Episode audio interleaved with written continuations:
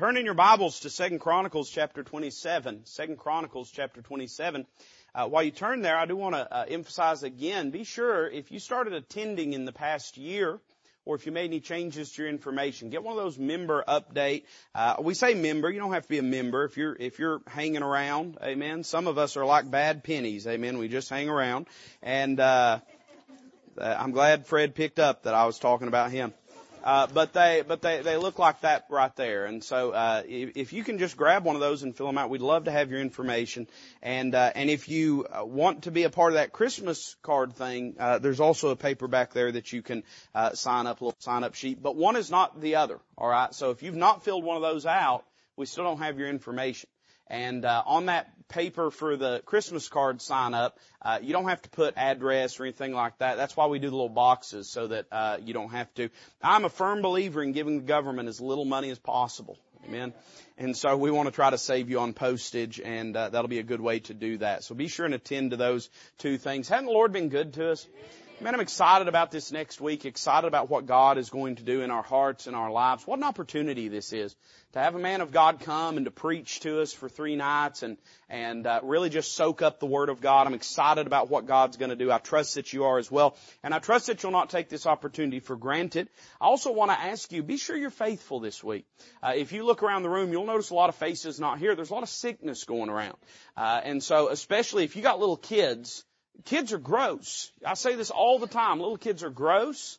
Um, you know, they lick everything, they sneeze into your food and all that. So a lot of these families with young kids especially are battling sickness right now.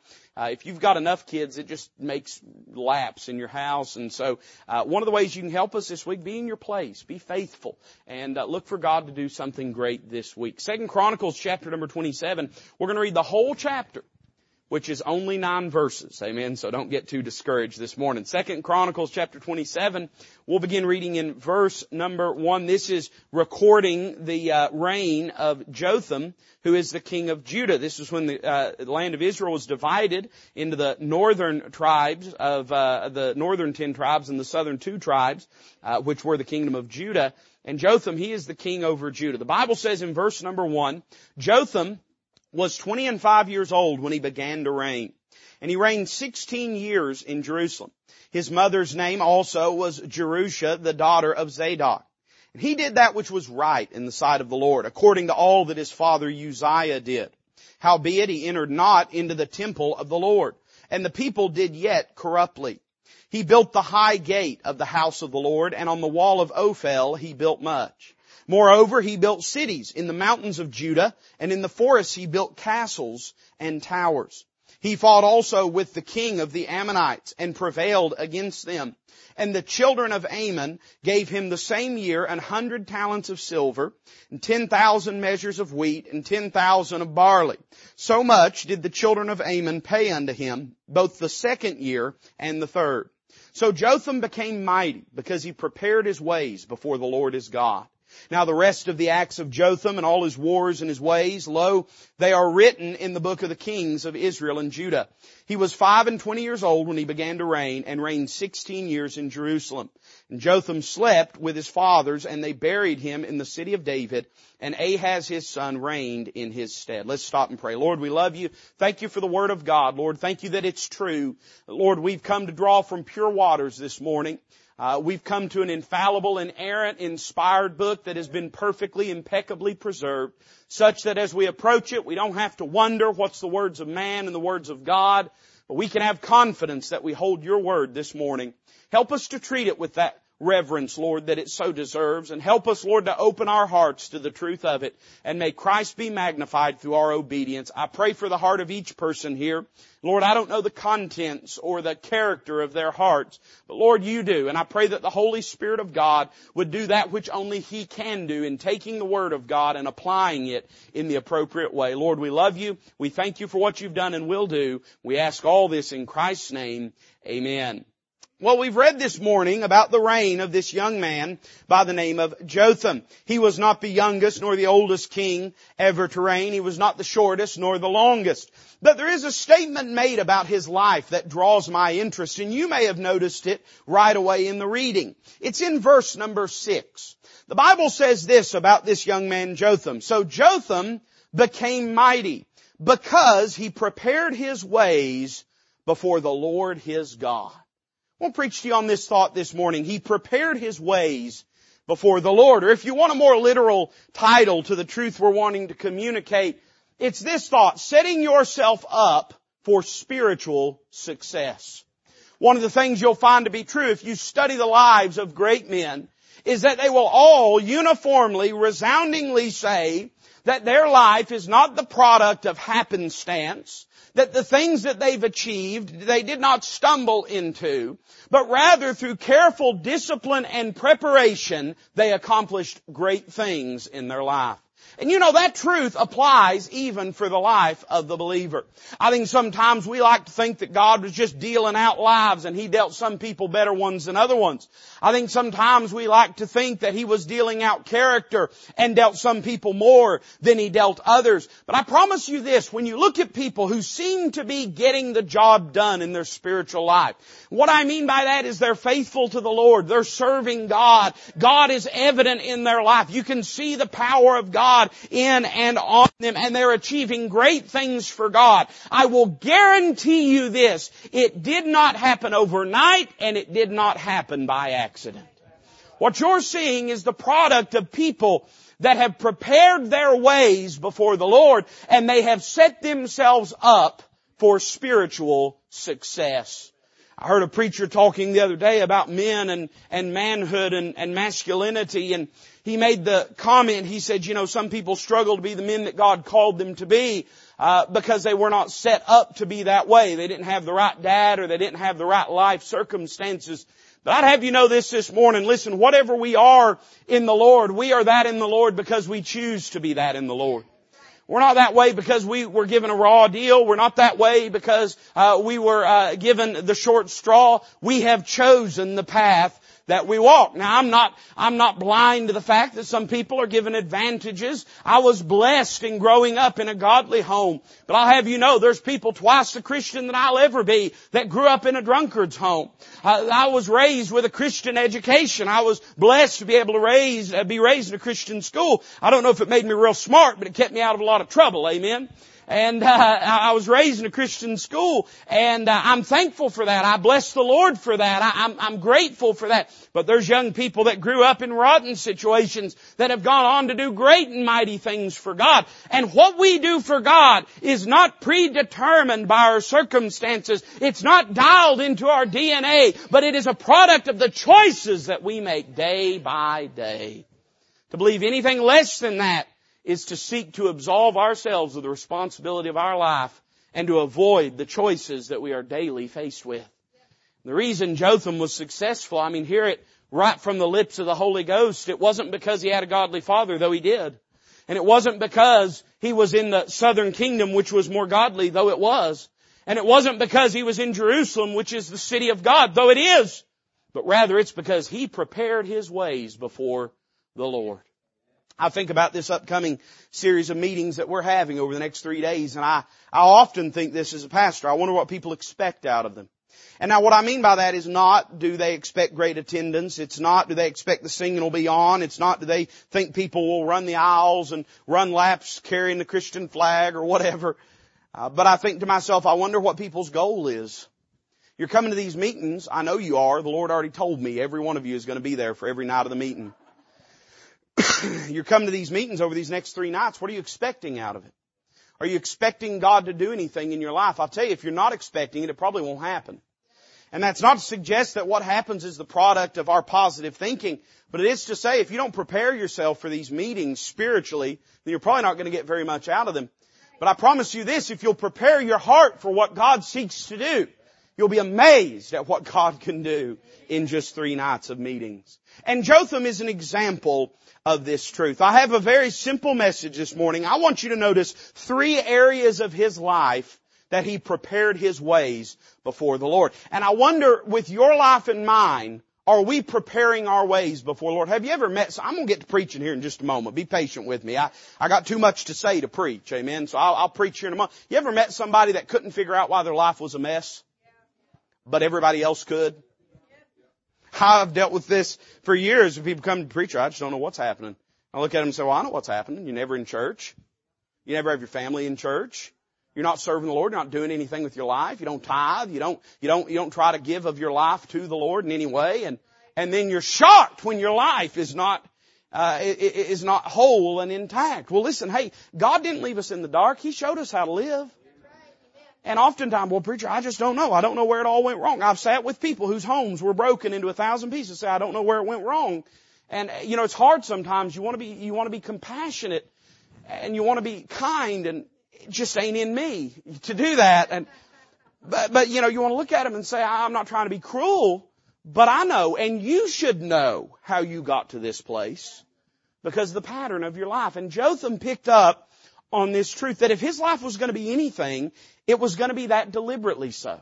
And if your life's going to be something for God, you're going to have to purpose in your heart that it will be, and you're going to have to take the proper steps that are necessary. So Jotham give us, gives us a pattern of this truth. I want you to notice in nine short verses, the Holy Ghost says really pretty much everything there is to say about his life. But in that, it reveals to us why he was successful. I want you to notice verse number two with me. The Bible says this, he did that which was right in the sight of the Lord, according to all that his father Uzziah did.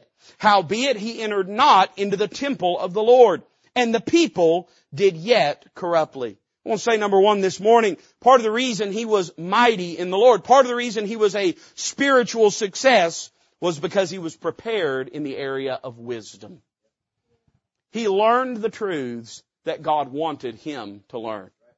One of the greatest things you can ever be in your life is teachable. There are so many people whose life is so much harder than it needs to be because they can't find the humility to be teachable. They must always have the upper hand. They must always claim to have infinite knowledge and they cannot accept the reality that there ain't nobody that knows everything. We all can learn something in our Christian walk. Notice two things here. Notice one, the parent that he learned from. The Bible says this, he did that which was right in the sight of the Lord. How did he know to do that?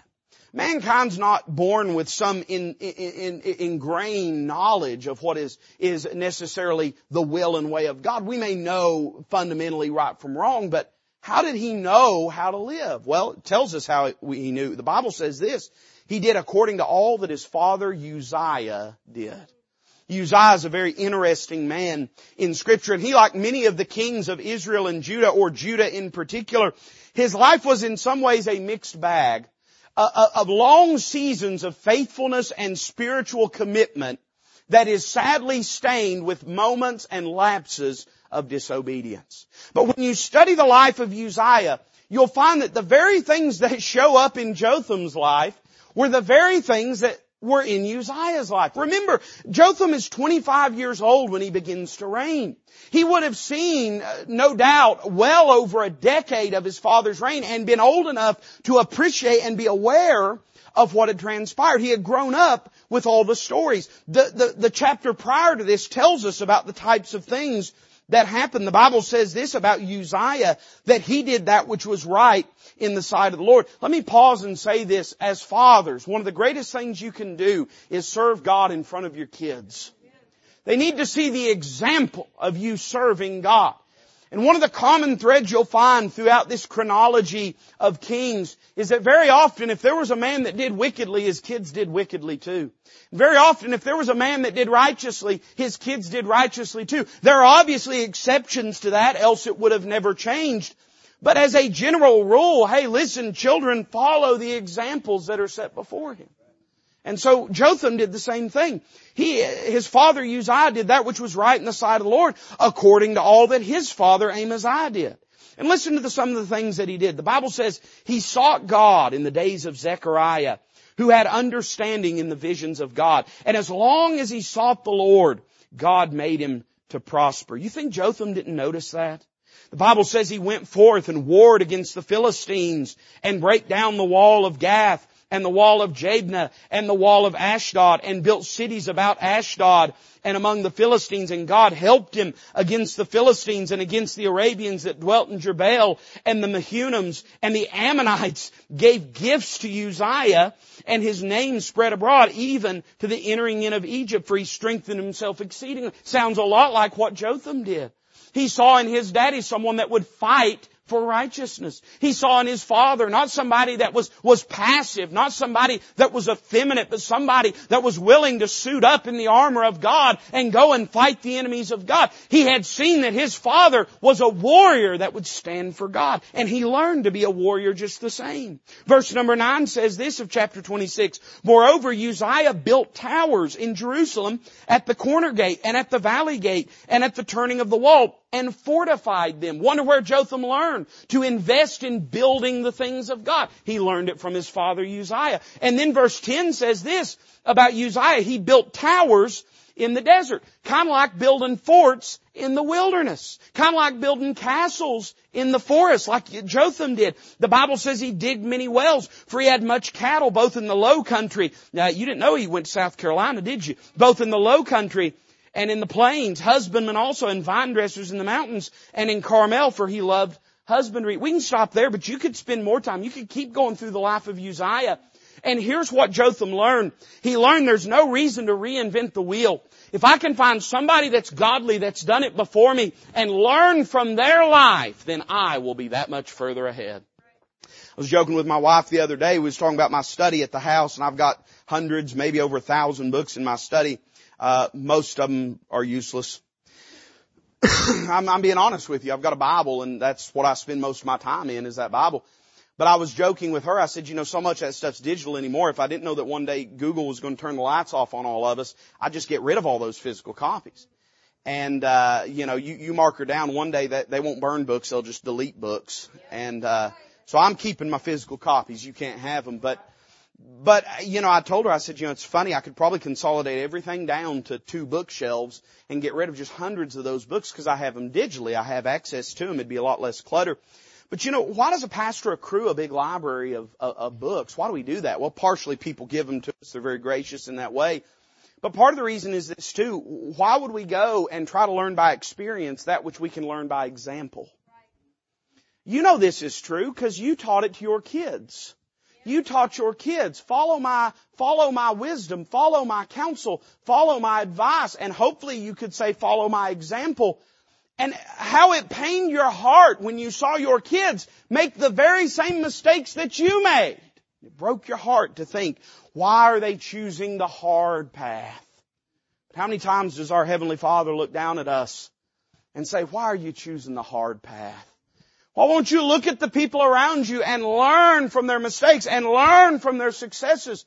And it'll be a great day in your spiritual life when you purpose that you're going to begin to seek out and find godly people who have got the job done, who have lived for God, and say, how'd you do it?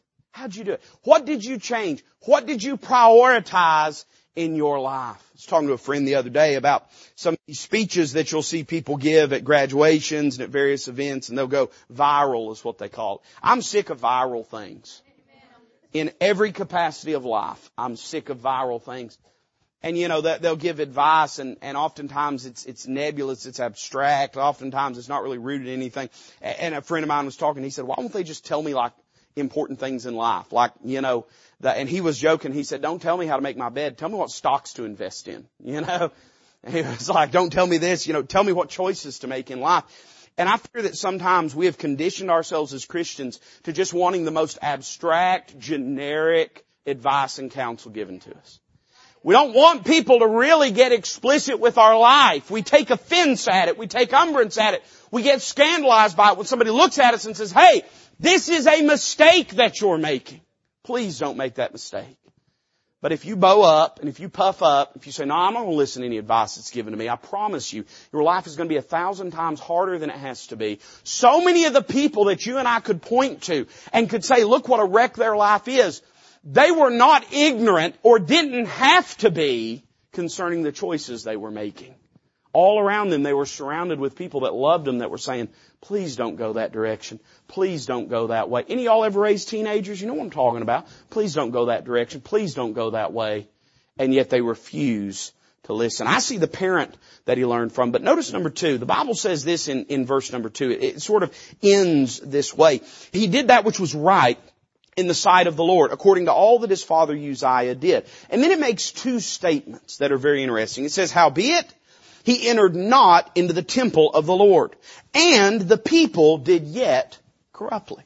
Now that's interesting. If you read that and don't understand the context, you'll think that first statement about him not entering into the temple of the Lord, you'll think that that's a criticism, but it's not.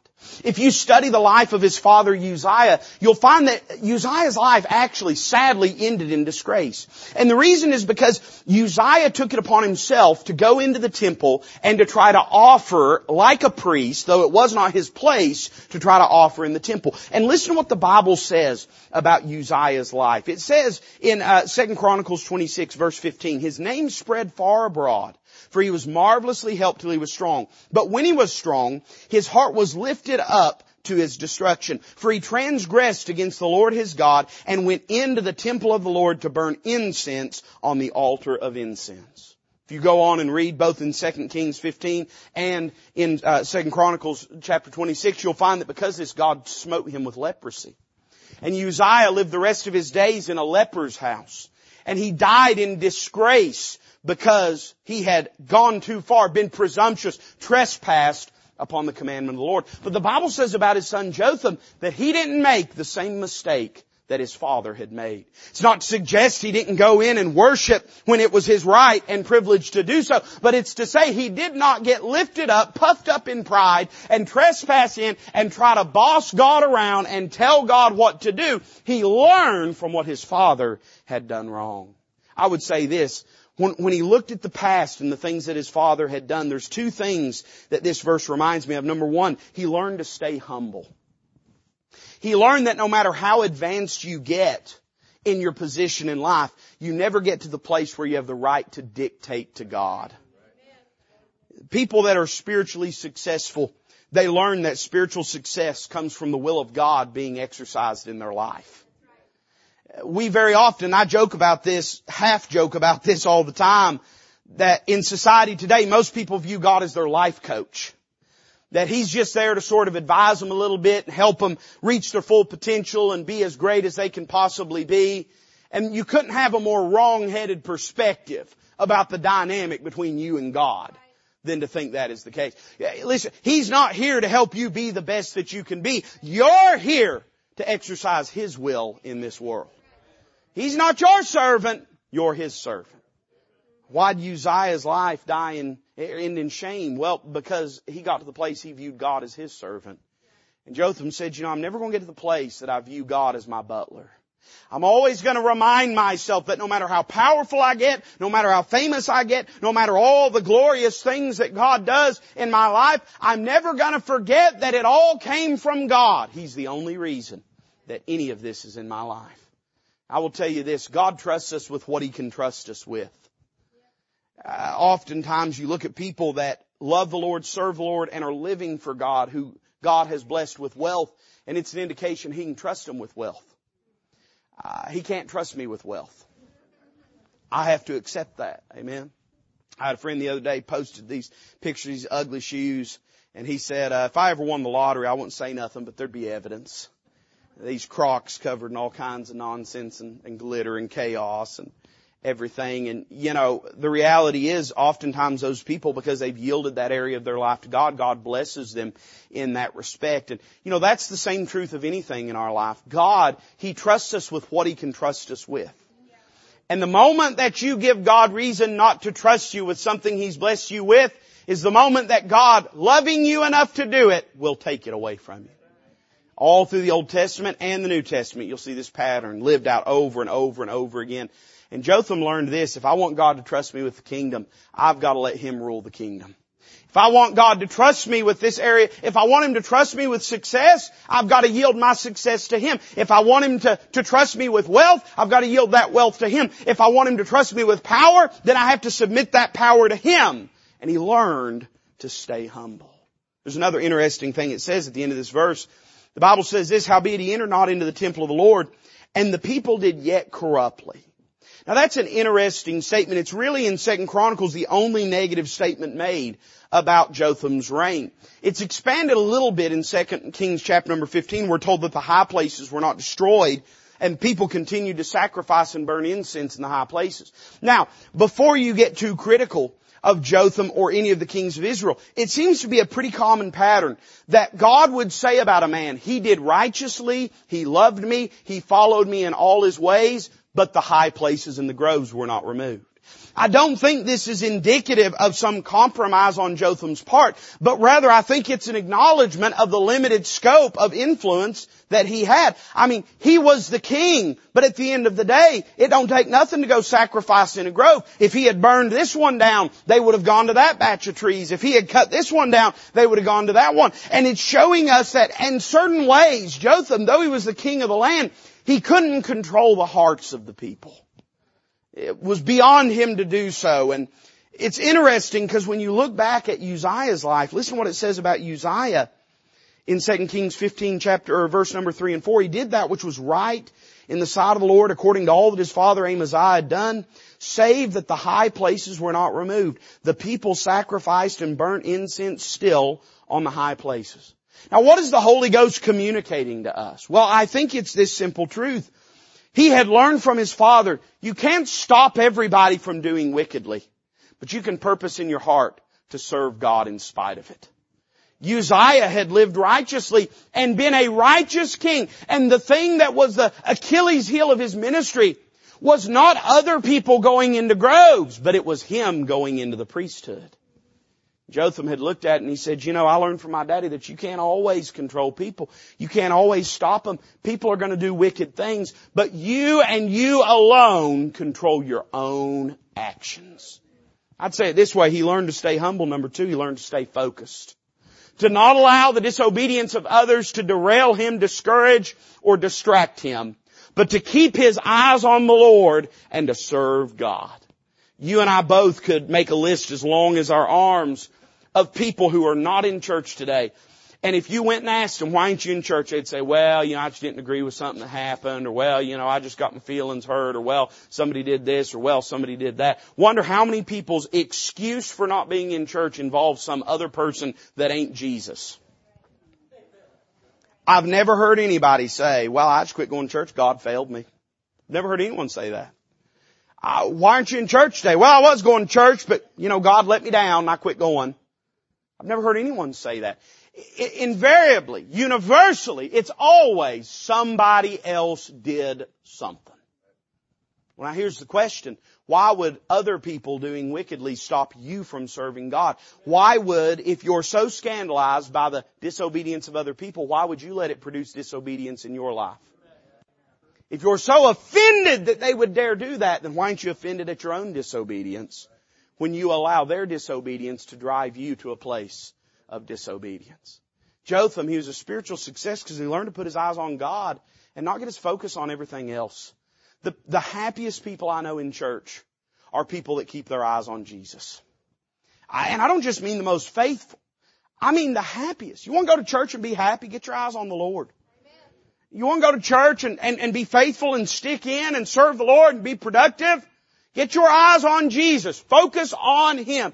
You say, but preacher, people sometimes. Yeah, I know people. If people would just quit people and we wouldn't have all these people problems, would we? But I'm going to tell you something. They ain't going to stop. And you can't control everything they do. But you and you alone control what you do. Oftentimes, you know this to be true. Oftentimes, that's merely an excuse for a person's own failure spiritually before the Lord. And I've never known anybody to leave church happy. They always go. There's something bothers them. Something upsets them. And, and sometimes it, they've been genuinely upset or hurt. Sometimes it's just a pitiful, paper thin excuse to go. But they point to those things. They say, well, this person did this or that person did that. And sometimes the whole purpose in them saying that is to say, pay attention to what they did so you don't notice what I'm doing. They don't want the focus on the fact of their lapse of obedience to the Lord. And sometimes it's used as an escape hatch and a scapegoat away. Not an escape goat, a scapegoat. Sometimes hillbillies talk and you just can't. A scapegoat for their own disobedience. Jotham, man, he didn't play those games. He said, I serve God. If I'm not serving God, it's because I choose not to serve God. Nobody can stop me from serving God. Other people might not serve God. I can't always do something about that. By the way, what he could do, he did do. But what he couldn't do, he didn't get tore up over. He said, I'm just going to keep my eyes on the Lord and keep serving Him. I see number one this morning, he prepared his ways in his wisdom. But then notice verse number three. The Bible says this, he built the high gate of the house of the Lord. And on the wall of Ophel, he built much. Moreover, he built cities in the mountains of Judah, and in the forests he built castles and towers. We could really describe Jotham's life in three words. We see him in verse 2 learning. We see him in verse 5 fighting. But in verses 3 and 4, we see him building. Let's say it this way. He not only prepared himself in the area of wisdom, but he prepared himself in the area of his works. He was a busy king. He was not idle. Instead, he was trying to accomplish things that would help his walk with God and help the kingdom be furthered as well. Notice there's three things that the Bible talks about that he built. The first thing is the Bible says he built the high gate of the house of the Lord. Now, there are several gates in the walls of Jerusalem and sometimes it can be confusing, sort of puzzling out and compartmentalizing which one did what. But the high gate's pretty easy. The high gate was built by Solomon. And we find that Solomon built the high gate as sort of a covered walkway between the palace and the temple. You'll find if you study in 2nd Chronicles chapter 23 that that was how they escorted the king from the temple to his palace. And the Bible says about Jotham that he saw this area was in disrepair. And instead of neglecting that, he said, man, there's a lot of things I could be building. By the way, notice he built this before he built anything else. Before he built anything else, he repaired the path to get him to the place of worship. I'd say it this way. What did he build? What were his works? Well, notice number one, he was faithful in his worship. The purpose of this was to give him a way to expediently travel from his house to the church house. We'll just use that language. That's alright. You know enough Bible to know the context. To the church house. And this covered walkway, because Baptists, they just melt when rain hits them. He knew how imperative it was that he have some covered walkway to get there. And he, he was basically saying this. It was there so there'd never be an excuse to not go to the temple. He could never look out and say, well, the wind's blowing too hard, it's going to blow me over. No. He had the high gate to go through. He couldn't look out and say, well, I mean, you wouldn't believe it, but it, it snowed. There's at least a quarter of an inch out there. No, he had a covered walkway. He couldn't say, well, the rain's falling. I don't want my hairdo messed up. No, there was no excuse. And that's the first thing that he saw too. I'm going to tell you the truth. I hope, I hope you still love me afterwards. Your spiritual success counts on you stopping making excuses and being faithful in the house of God. And you know, I'm gonna be honest with you. I, I'm I'm I'm such a nice, non-confrontational person. I just wanted to see if you'd believe that when I said it. I'm not the type of person that's going to show up at your house and be pounding on your door. Where you been? I'm not that. I, I just, I'm not. If you ain't coming here for the Lord, then I don't want you coming here for me. And we live in a polite enough society that probably no one around you is going to give you any grief. You know what that means? That means it rests squarely on your shoulders how faithful you are to the house of God. Now, let me say, I understand there are times that we are providentially hindered. There's times that I can't be there. There's times that you can't be there. And I'm aware of that. But I found this. There's confidence and peace in the Lord when those moments come. Can I tell you, can I tell you an interesting thing that I experienced when I started pastoring. You got a little time, right? You ain't going nowhere. I mean, you know, we'll just stay here and have church afterwards. The, the, I got one amen for that. Can I tell you something interesting that I experienced when I first started? I grew up, my pastor, he didn't know what it was to cancel church for nothing. Like he just, he didn't cancel church for nothing. It didn't matter what was going on. He didn't cancel church. Nothing. If it was an ice storm all over Knoxville, he'd get in his Buick and he would skate down Chapman Highway till he'd get to church and have church. One day the associate pastor called him. Uh, there, there, the, uh, there was snow, blizzard, spitting, whatever, and called him and said, Brother Bob, we gonna have church? He said, Have we got power? He said, Yeah. He said, Have we got heat? He said, yeah. He said, then we're having church. that's just how he was. And, and I grew up in that. I came from that. And then, you know, I came, I started pastoring. Now it's my decision. You know, people are calling me. And I found this to be invariably true. The people that live far out never got upset at me for having church when weather was bad. It was always the people that lived in walking distance. You know why? Because the people that live in Grainger County don't care about the preacher's opinion when it snows. They can't get to church. And they'd always say, well preacher, you go ahead and have church. We'll pray for you. But I'd break my neck getting there, so I'm not going to come. And oftentimes the people that were closest would be the ones that were most upset. And the reason why is because for them at least, it, it smote their heart to say I can't be there when oftentimes they could have been there. Now you get upset at me for that. I ain't fussing at nobody. I ain't, but I'm just saying this, that oftentimes in our life, the reason we are so offended when people challenge us on that issue is because somewhere deep in our heart, we know we've been making paper thin excuses. Say, preacher, but there's times I can't. Well, God will understand that. And let me tell you something, your preacher will understand that. And let me tell you something, even if he does, there ain't much he can do about it. But at the end of the day, it's those moments when we could be there. But we make excuses. Well, I'm a little tired. Well, you know, we had company. Well, you know, this happened. Well, you know, that happened. Listen, you ain't going to answer me. I thank God that you won't. I, you ain't going to stand at the judgment seat of Toby. But you are going to stand before the Lord one of these days. And I will tell you this, your spiritual success and that of your kids and your grandkids is directly dependent upon your level of commitment to the Lord and to His house. I see he was faithful in his worship. That was fun. Some of y'all, all God's people said move on. Amen. Then the Bible says this. He built the high gate of the house of the Lord and on the wall of Ophel he built much.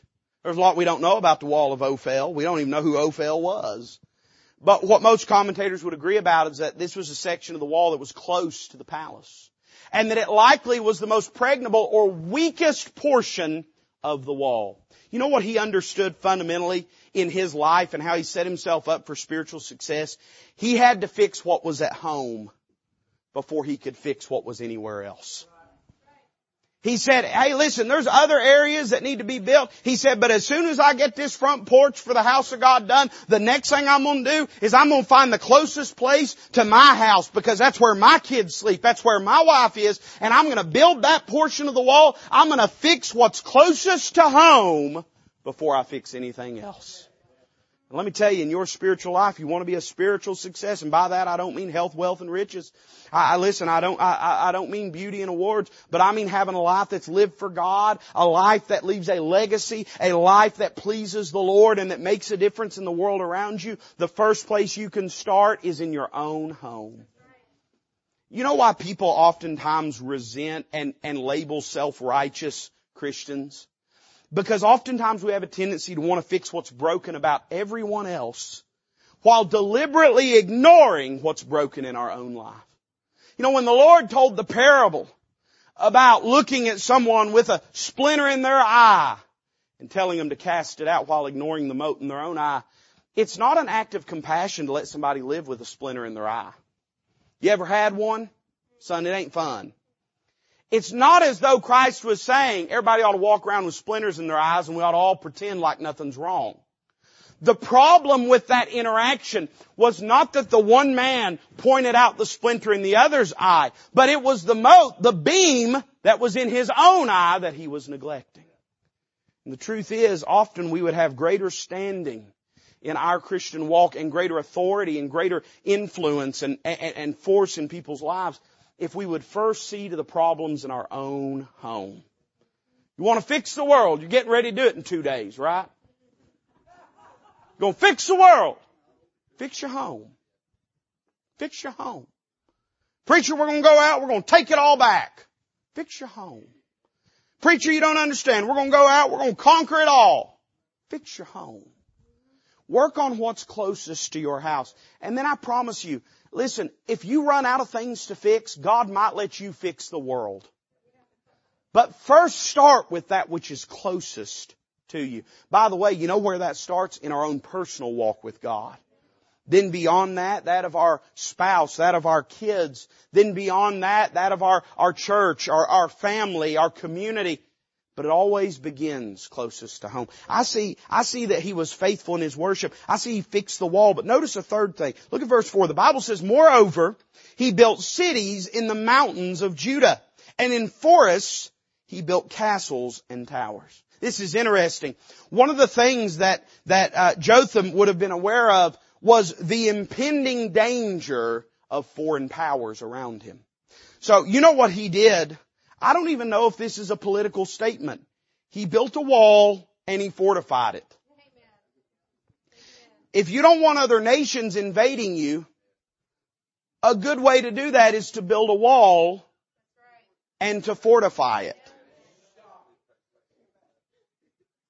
If you want other nations invading you, a good way to do that is to tear down that wall and give everyone free health care. I don't even, I don't even know why things should be controversial anymore. But he learned this. There are enemies that are encroaching in. So here's what he did. He fixed the world around him. He was faithful in worship, but he fortified the world that was around him. He said, I gotta realize, man, that there's dangers beyond what I can see.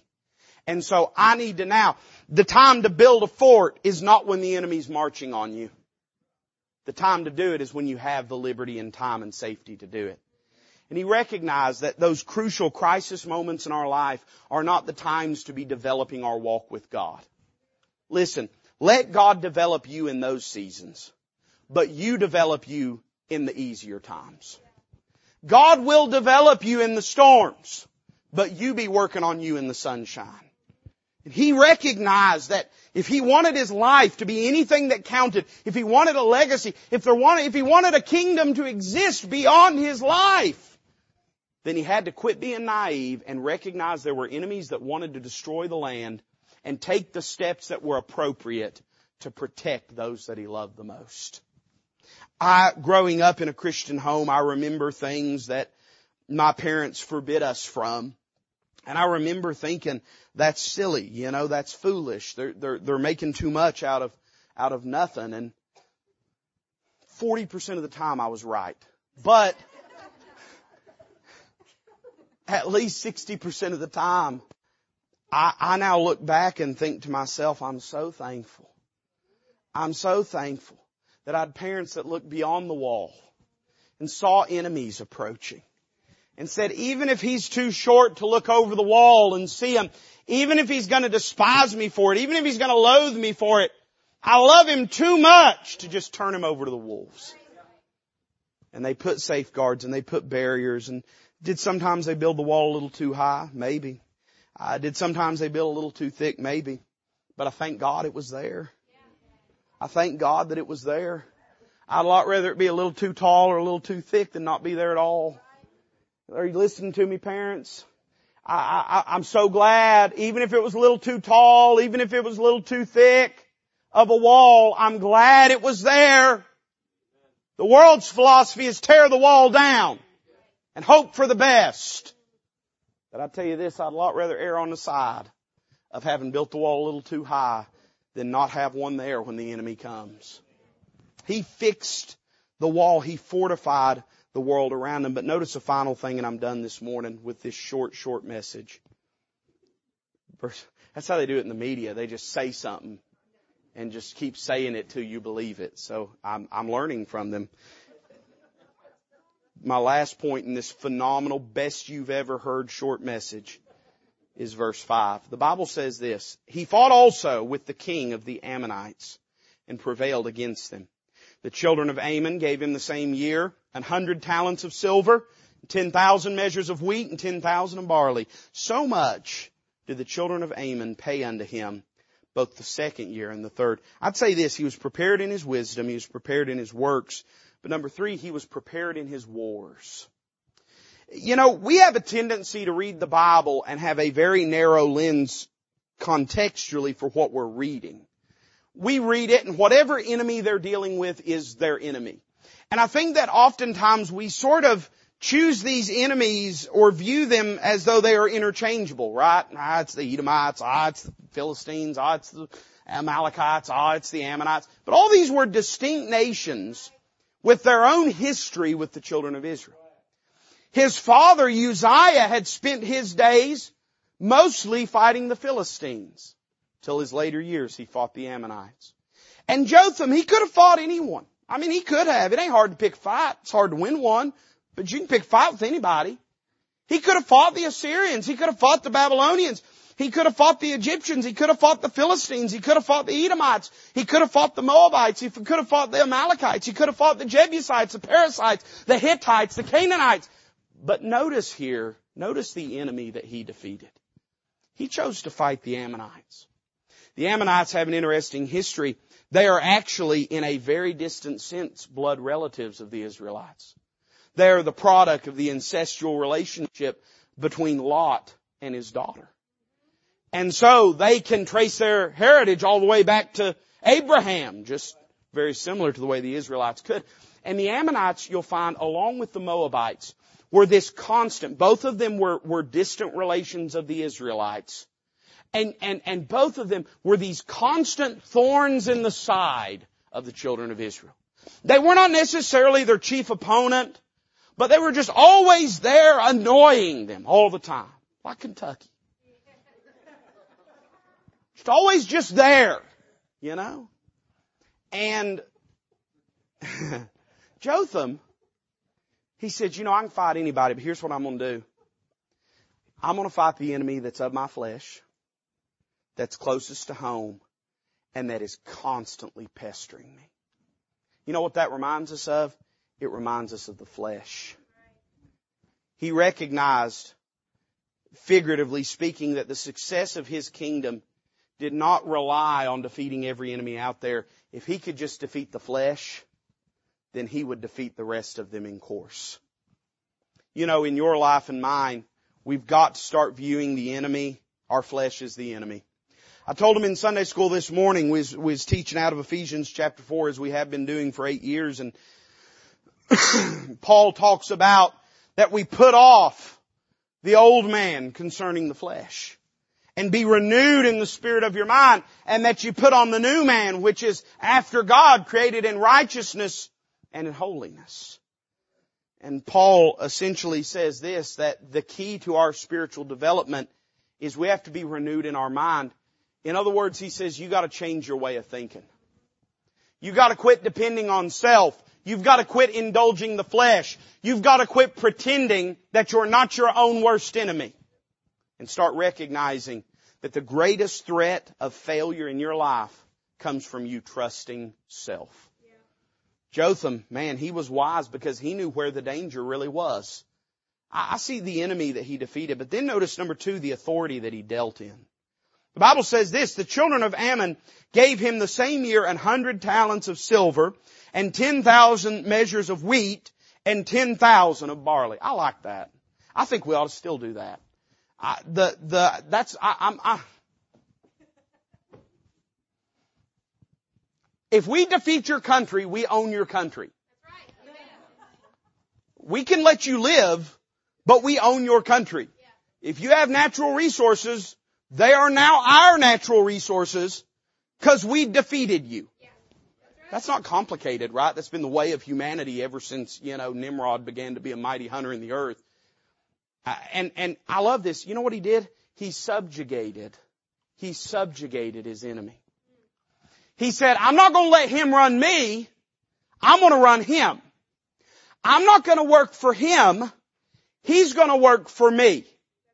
I'm going to master my enemy and he is now going to be my servant. You know, the same dynamic exists in your conflict with your flesh. Either it's going to master you or you're going to master it. One of the two. Either you will serve the flesh or the flesh will serve you. You say, preacher, how could, how could the flesh serve me? Well, I can make these arms do whatever I want them to do. I could make these hands steal or I can make them praise the Lord. I could make these feet carry me to wicked places, or I could make them carry me to church. Uh, listen, I, I, could make this voice breathe out slanderings and, and cursing, or I could make it sing praise to God. And I and I alone have the choice as to what my flesh is going to do. He understood it ain't enough just to beat it back. You've got to subjugate it.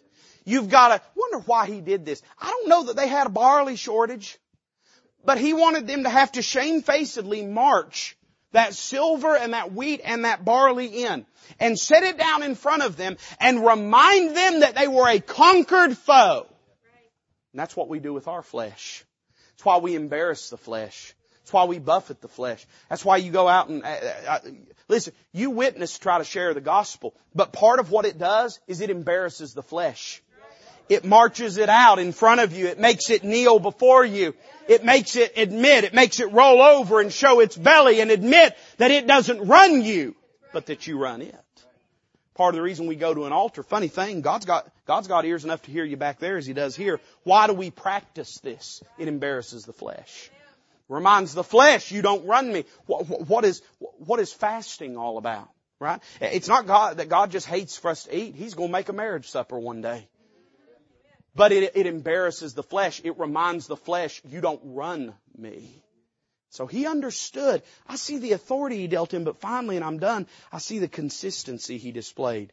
So much did the children of Ammon pay unto him, both the second year and the third. In other words, he understood that this was an enemy. If you didn't keep it defeated, it wouldn't stay defeated. That the moment he took his boot off their throat, they were going to be right back at his gates. And so he didn't just ask this once. Every year he demanded it because he understood the nature of this dangerous foe. Can I tell you something about the flesh? I wish. I'm with you. I'm with you people. I wish I, I, wish I could just come to the altar and pray and say, Lord, forgive me and cleanse me and I, and I kneel unto you. I, I commit this matter unto you. I trust you with it and get up and that was it. I never had to give another thought to living for God. I wish that was true. But it's not. It's not. I wish we could take a matter, a sin that we're struggling with and battling with and lay it before God and say, God, I give it to you. I'm done with it and get up and walk away and we'd never, never be tempted again. I wish it was true. But it's not. Truth is, the moment you take your boot off the throat of your flesh, it will rise up to overthrow you again. And so here's what it takes. It don't take super strength. You don't even have to be smart. It takes consistency. And Jotham understood that it was a lot easier to keep an enemy beat than it was to beat him a second time. And your flesh is a lot easier to keep whooped than it is to have to whoop it all over again. I'll tell you why this man was successful. He set his mind. He organized his, his ways. He prepared himself to be successful. And you know what? That wasn't in contravention or contradiction to what God wanted. God said, you'll prepare your ways. I will bless that. I will honor that. So in our life, instead of just bouncing around like a pinball and hoping for the best, maybe we'd be better off if we'd prepare our ways before God and set our heart towards Him. I wonder if there's any unprepared ways in your life. If there's not, you know the best thing you can do is get them prepared today. Let's bow together as a musician comes to play. The altar's open. If God dealt with you about anything in your life, why don't you come down and meet Him in the altar? It's not going to happen automatically. It's not going to happen accidentally or incidentally. It's going to happen because you take that matter, bring it to God, give it to Him, and then purpose in your heart and life to be deliberate and consistent in that action. Father, bless this invitation. May it glorify the Lord Jesus. We ask it in His name.